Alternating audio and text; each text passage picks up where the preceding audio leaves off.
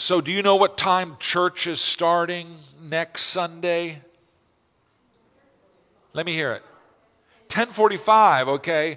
So I don't want you to be late. It'll be very embarrassing if you show up at 11:15. We will single you out. In fact, Bert is going to be the head usher that day, and I'm just going to tell him to bar the doors. Like if you come that late, we're not even going to let you in. Now we'll let you in. Uh, we're gonna we're gonna meet at 10:45. It is going to be a joint service for these uh, four weeks of uh, Advent, and then for Christmas. Um, so uh, feel free to come up into the transept if you want to be close to where the action uh, is. Um, Sunday school will happen at 9:30. Okay, um, I've been teaching uh, the adult Sunday school class. This was my third week. I'm having a lot of fun. I don't know if you guys are having fun, but I'm having a lot of fun. We're uh, really talking about American church history and uh, how what was going on in the nation showed up here in our congregation. I mean, in some, in some sense, uh, this church uh, is a microcosm of what, what was happening uh, more universally. And so we're taking a look at what's happening more broadly in the church, but uh, how that showed up uh, here this week, this, uh, here in this church. And so next week, I'll continue that. I'll do that for another three weeks. And so I would encourage you to come out. Um, how did, Joan, how did we do on the donuts, by the way? So here's the deal uh, there, there is coffee and donuts in the adult Sunday school class. And uh, first week I thought, you know, I'm going I'm to get a dozen donuts. That'll be enough. And then I thought, no, you know, it's embarrassing. Like you invite guests over and you don't have enough food. It's better to have too much and put it away later. So I said, I'm going to get two dozen donuts. Well, they, they were all gone and I didn't even get to have one. And so then the next week I said, Joan bring me three dozen donuts, and they were all gone. So this week I said four dozen donuts, and I did get one this week. Oh, I haven't touched those. You hid them. so she hid them. All right. So please come out. Uh, it, it's a lot of fun, uh, and it'll be, it'll be nice, nice to see you. We're, we're meeting in, in the Boyer for that. Okay? So uh, 1045 uh, next week. This, this uh, afternoon at 4 o'clock, if you want to come back, there's going to be a, the, uh, the children's choir is going to be doing uh, their, their concert. Um, so they're very excited. This is the first time they've done this. This is their first, I guess they call it a recital, right? Is it a recital? Yeah. Um, and you're not charging anything at the door? Not this time. Once they become famous, there's going to be a big charge to see the children's choir at Huntington Valley. Um, and next Tuesday, uh, we have our Thanksgiving service, which is always a very sweet service. Uh, we have it here in the evening at, at, at uh, 7 o'clock. We do some scripture readings, we sing some songs together, um, and uh, we share testimonies of thanksgiving. I mean, so often when we come before God, we come asking for stuff. Oh, you know, I need this, I need this. Uh, but on Thanksgiving, the only prayers that we're going to offer are prayers of thanksgiving okay so uh, it actually is a very it's a very pleasant service and i would encourage you to mark that on your on your calendar what i want to do this morning uh, is talk about five images for the church that the Bible gives us. The, the Bible actually provides a whole number of different uh, metaphors or images of what the church is. Um, and I thought it would be good to uh, remind ourselves of some of the things that the Bible says about the church. One of my concerns is, is that as Americans, as people who are very independent minded, and I hate to say it, but as people who are also very materialistic and commercially driven, we sometimes think of the church in a way that is inappropriate. We think of the church maybe as a, as a club that we join, you know, because we have some kind of common interest, or maybe we think of the church as, you know, it's a venue that you go to to get certain kinds of music or certain kinds of, uh, uh of lectures. Um, the church is a thing unto itself, and the founder of the church is Jesus Christ. All right, so it's a divine institution, and it's a, re- it's a real mistake to say, well, you know, that the church is just a human institution. You have some people who say, you know, uh, I like Jesus, but I don't like the church.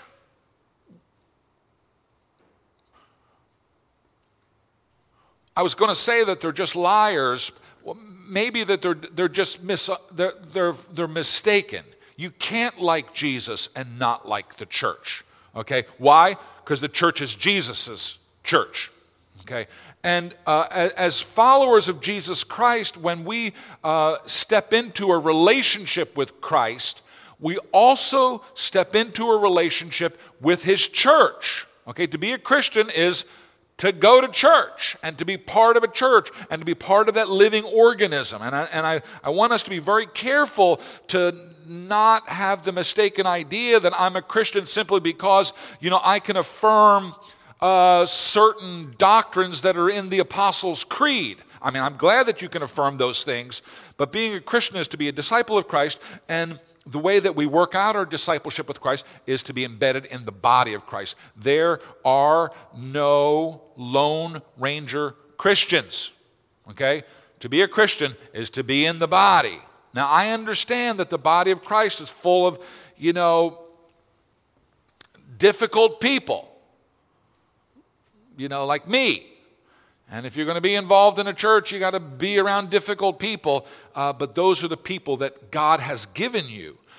One of the things that you'll discover is, is that your own sanctification, your own becoming more and more like Christ, is only produced by hanging around with difficult people who maybe knock off the rough edges from you. Okay? So the, the people that you have trouble with in church, uh, God sent them to you for, uh, for an important reason. So I want to talk about five images that the Bible gives um, uh, for the church. One is that the, that the church is a family, the other is that the church is a body. Uh, the third is that the church is the bride of Christ. The fourth is that the church is a temple of God. And the fifth is that the church is a lampstand. Now, there are other ones as well. You probably can think of some, but I'm just going to talk about those, those five today. So let me begin with the church is the family of God. I don't know how you think about families, and maybe some of you uh, have wonderful families, and, and uh, all of your associations with families are warm and endearing. Some of you might have very difficult families, and so for you, this, the, the image of a family may be a more a, troubled image. What we see in Scripture is, is that um, the family of God is the locus of godly love for one another, and it is the locus of loyalty to one another. Our family should be a place of love and loyalty, and the church, as our extended family, is a place of love and loyalty. 1 Peter 2 17 says this Show proper respect to everybody, love the family of believers. It's a primary command okay that we are called as, as to, to be as a follower of christ you are obliged to love the people who are here in this room. All right? You can take a look at them a little bit later. I don't want you making any eye contact with them now because you're supposed to love those people. Some of them are really nice. Some of them are pills. And guess what? You're supposed to love them all all right that, that's the command of, uh, of scripture 1 John 3 1 and 2 says this Behold, what manner of love the Father has bestowed on us that we should be called the children of God. John the Apostle, John, who uh, uh, is called the one whom Jesus loved, he's referred to repeatedly uh, in the Gospels as the disciple whom Jesus loved. John is just marveling at the fact uh, that the Father loves us. And the way that he expresses this love is by calling us children of God. I don't know if that strikes you as funny. I mean, I, you know, it makes sense that God is the creator. I mean, he made, he made the worlds, he made the suns and the planets, and he made this out of nothing. But why would he call us his children? He wanted to call us his children. All right? And it's very clear that when we come into a relationship with God through faith in Jesus Christ, we go from being aliens and strangers, we go from being orphans to being adopted children of God. Here's how the Apostle Paul puts it this is in Romans chapter 8. For as many as are led by the Spirit of God, these are sons and daughters of God. You did not receive the spirit of bondage to fear, but you received the spirit of adoption by whom we cry out, Abba, Father. All right, so when we're called into a relationship with God through faith in Jesus Christ, the Holy Spirit gives us this, uh, this, this spirit of adoption. We're no longer strangers to the household of God. We're no longer uh, uh, just servants of the household of God, but the God that we worship is also our Father, and we are call, we're allowed to address Him as Abba or as, as Daddy. Paul goes on and says, The Spirit Himself bears witness with our spirit that we are children of God, and if children, then heirs. Heirs of God, joint heirs with Christ, if indeed we suffer with him that we may also be glorified together. I, you know part of being a, part of being a child of god is that jesus is your brother. I don't know if you think about it that way. Jesus is god. He's the second person of the trinity but he's also your brother. And everything that belongs to jesus belongs to you. Your joint heirs. What by union with christ what belongs to christ becomes becomes yours as well all right, which is why, you know, we look forward to the glorification of the body one day and the resurrection, which is why we will spend eternity uh, with, with God, the, uh, with, with God uh, in, the, in the New Jerusalem. Everything that belongs to Christ belongs to us because we are joint heirs, and whatever is true of Christ then becomes true of us. This is the family that we've been adopted into. And because of the love and the loyalty that God has shown for us, we're able to show that love and loyalty for each other. Second image that we uh, have for the church, it's probably the one that we use most often, is that the church is the body of Christ. Now, usually when we talk about the body of Christ, and we often do this when we are ordaining uh, deacons and elders, we talk about the different roles that different people are called to. So, a church is an organism, and an organism has different parts that do different things. Uh, you're here, you know, for an hour or for a couple of hours on a Sunday morning, but all through the week there have been people who've been at work making Sunday morning happen. Okay? Uh, the choir's been rehearsing on, on Thursday night. The band's been rehearsing on Wednesday night. The, uh, the people in the office have been working all through the week, uh, scheduling things uh, to make things happen on a Sunday morning. All of those different parts are required for the organism to work. And so Paul talks about the body of Christ uh, as a way of making sure that we are honoring people in the church, even though they might have a different function than us. So the doorkeeper in the house of the Lord is as honorable as the priest in the house of the Lord because you have to have the doorkeeper and you have to have the priest. You have to have all of those things. That's one of the features of the body of Christ imagery. But I would like to draw your attention to the fact that a body, your body, for example, hangs together. It's one thing. It's made up of, I don't, know how, I don't know how many bones you have in your body, how many organs. You got a whole bunch of different parts that are hanging together in your body. And when your body is properly ordered, it's able to do something. Well, you got here this morning, you got in your car, you drove, you came through the door. There are different things that your body did as a unity. Your spleen was working this morning so you could drive to church. Your eyes were working this morning so you could drive to church. All of these different parts are working together for one purpose. All right?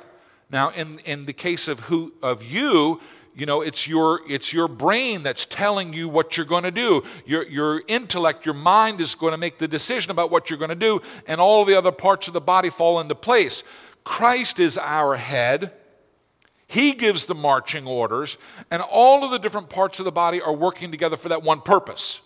All right? So the church has to be unified with regard to its purpose. A church needs to be pulling in the same direction. Uh, a church that you know has got different factions that are pulling in different directions. Oh, we want to do this, or we want to do this. This is a church that's going to die.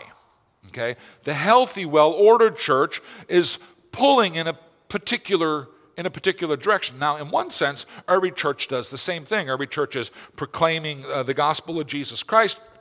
Everything, every church is taking care of the people of God.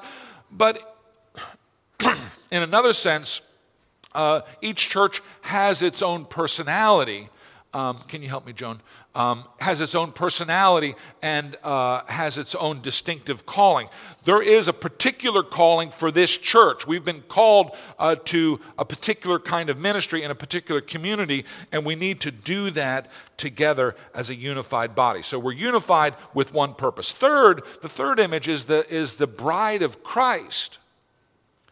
Well, our Old Testament reading was from, from the prophet Hosea, where we read, In that day, declares the Lord, you will call me my husband.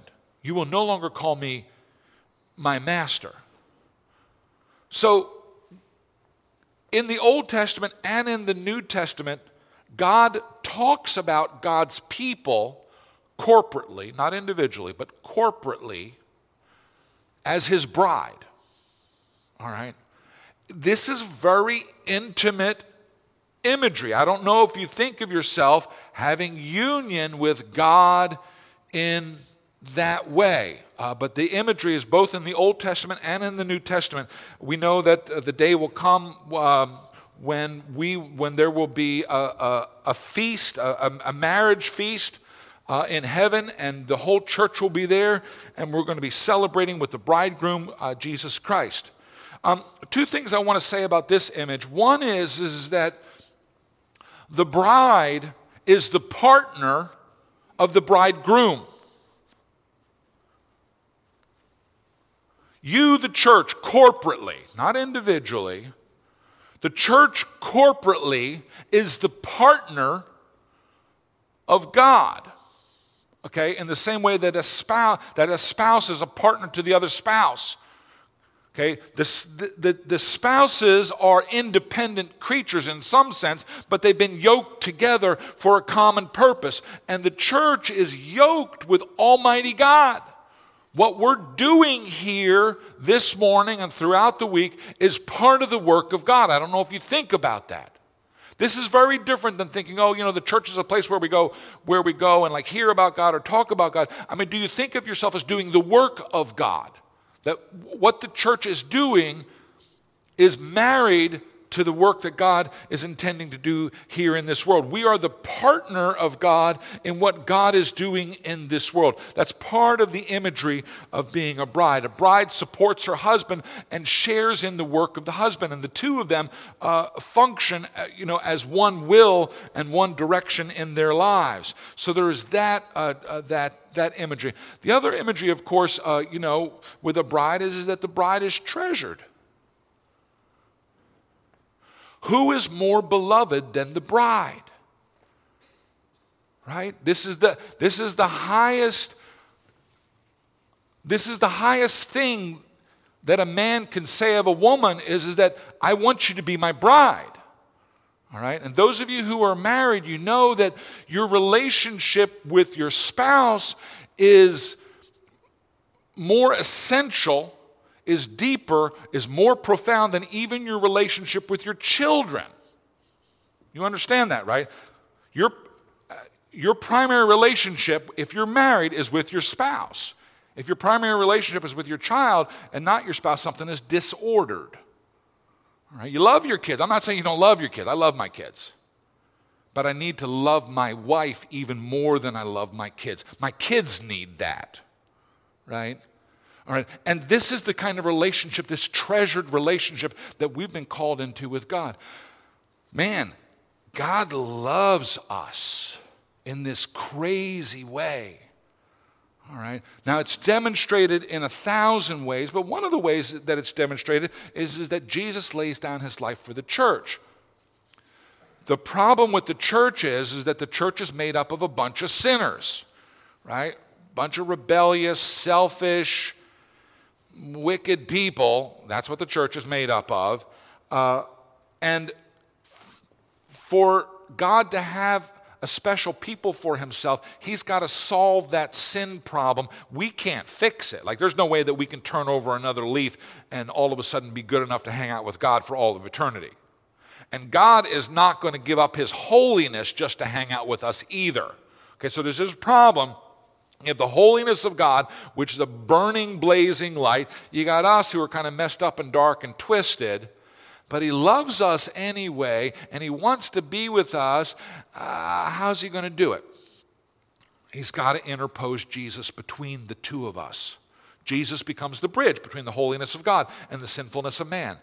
Jesus becomes the forgiveness of our sins. Jesus becomes our righteousness. When we place our faith in Jesus Christ, our sins are washed away and we receive his righteousness. And so then we can stand in the presence of God and it's fine. All right? God loves us so much that the second person of the Trinity, thank you, Joan. So, you know, in, in, in, the, in the body of Christ here, I'm, I'm the vocal cords. and Joan is the bringer of the water that keeps the vocal cords working. So, thank you. I appreciate that.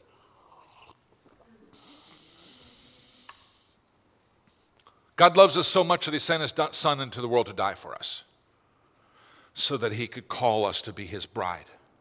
All right? That's who you are, okay, as the church.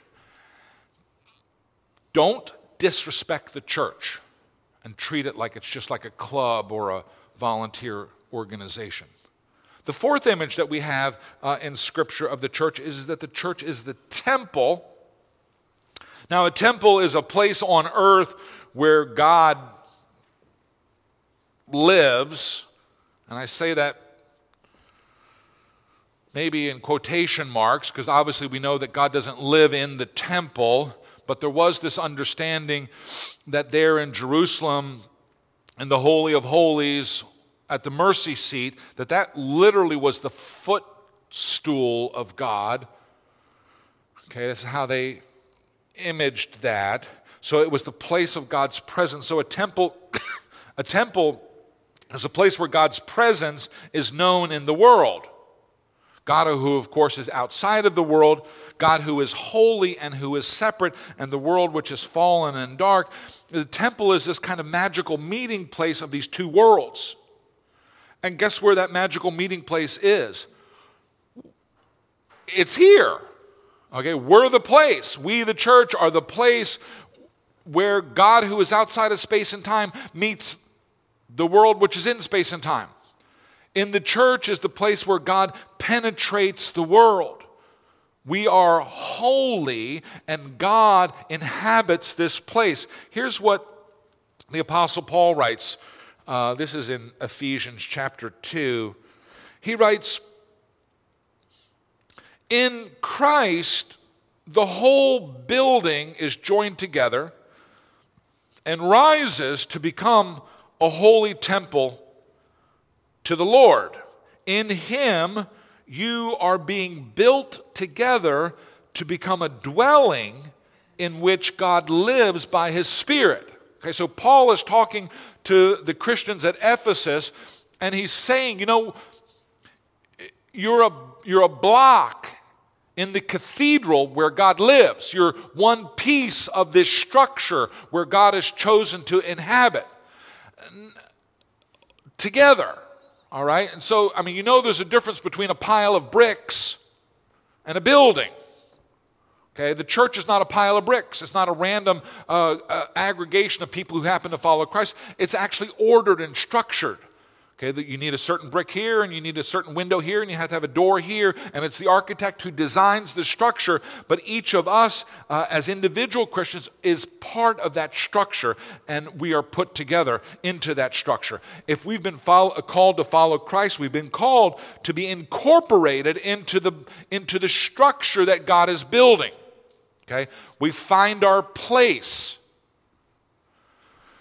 this coming Sunday, one, one of the challenges there are going to be a number of challenges, but one of the challenges that uh, we're going to face this coming Sunday is, is that we have two congregations that are coming together as a single congregation, and we got to figure out who's going to do what, when, right? And so each service kind of has its own uh, way of doing that.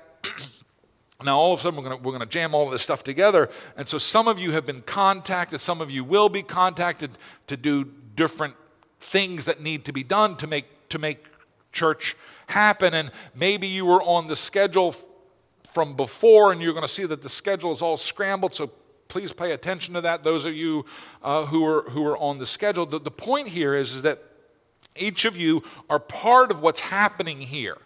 When you're not here, there's like a hole in the window. When you're not here in the body of Christ, something's missing and people know that you're not here. Like it doesn't, it doesn't feel right.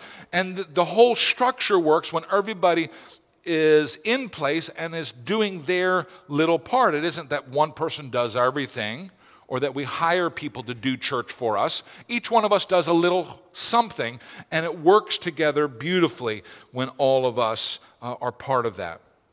Here's what Paul uh, uh, or here's what Peter writes. This is 1 Peter uh, chapter 2, verse 5.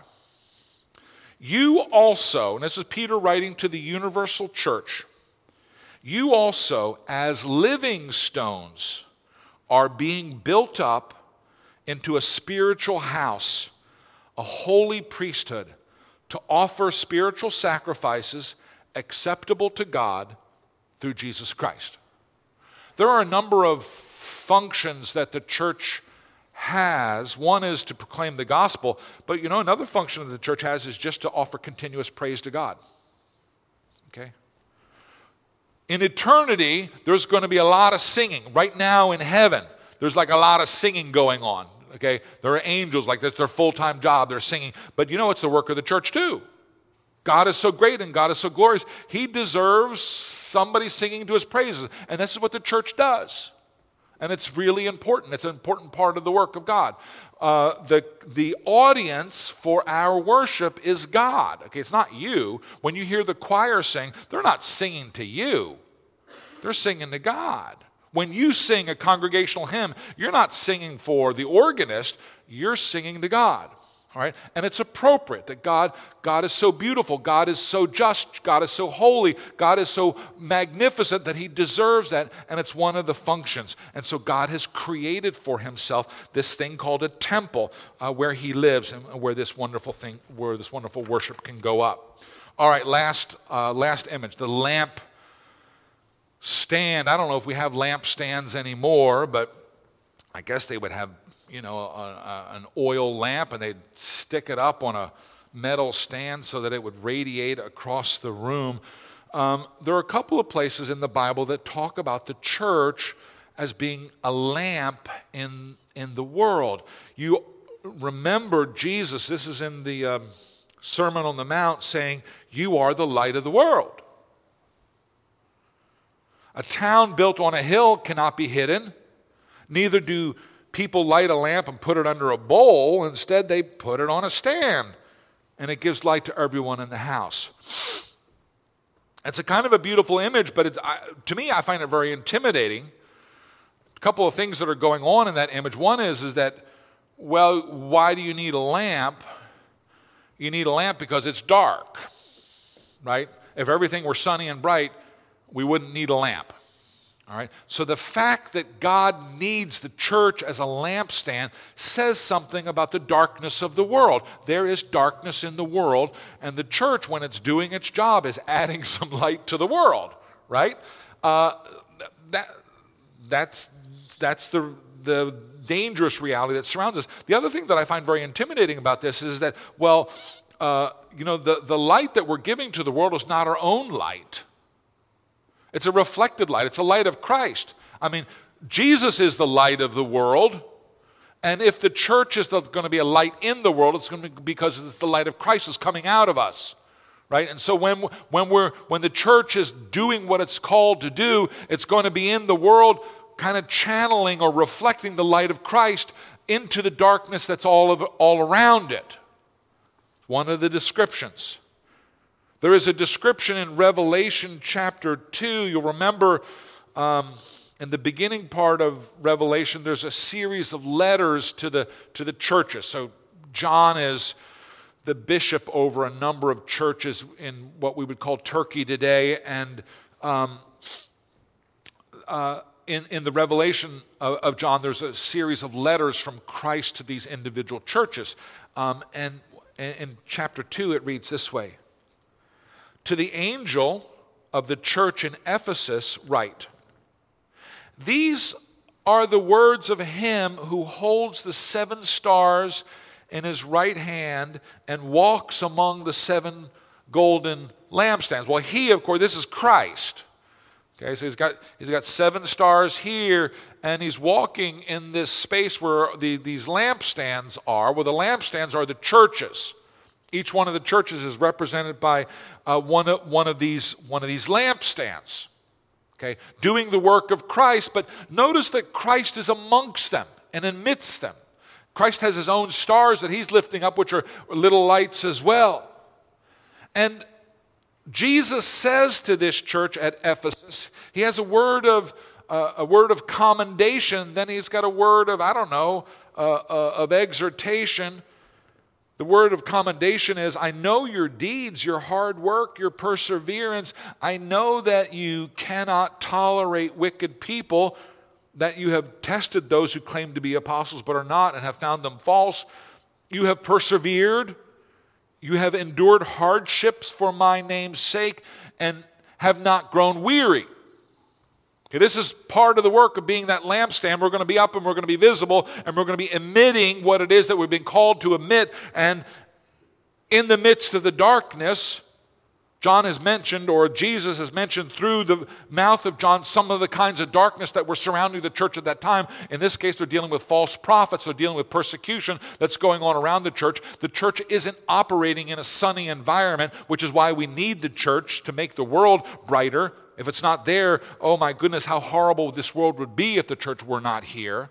That's the word of commendation to that church. But then there's this word of warning, ah, maybe exhortation. Yet I hold this against you. I don't ever want to hear Jesus say that. I hold this against you, Dan Morrison. You have forsaken the love you had at first. Their love had grown cold. They had come out of the gate, you know, running full speed ahead. They had been uh, warm in their love for Christ and in their love for the world. I don't know. I don't know what happened. Maybe they got fat and rich. I don't know complacent, tired. And Jesus says, I hold this against you. Woo, that you've forsaken your first love. So we who are the lampstand of Christ, may we, may we burn brightly. I want you to appreciate the dignity of the church. I want you to understand that it has a holy place in the economy of God in the whole history of the universe. Jesus created the church, He created the world, but in the world, He also created a church, and you're part of that church. This world needs you. The world needs the church. Let us pray. Father God, we honor you and we adore you. And we're kind of amazed that you've called us into this, uh, this transcendent thing, to this body of Christ, to this family of God, to this temple. We're amazed that you have called us to be a lamp in a dark world. We're amazed that you've called us to be your bride. Thank you. Help us to live into that reality. Continue to pour out your blessings upon this congregation. And Lord, I pray that as we gather next week, as the whole church, as our two congregations come together uh, into one larger congregation, Lord, I just pray that that would be a, a sweet time of celebration and that we would enjoy one another and that you would just be so pleased by what you hear. We pray these things for our blessing, but also for your honor, because you alone are worthy, Father, Son, and Holy Spirit. Amen. Amen.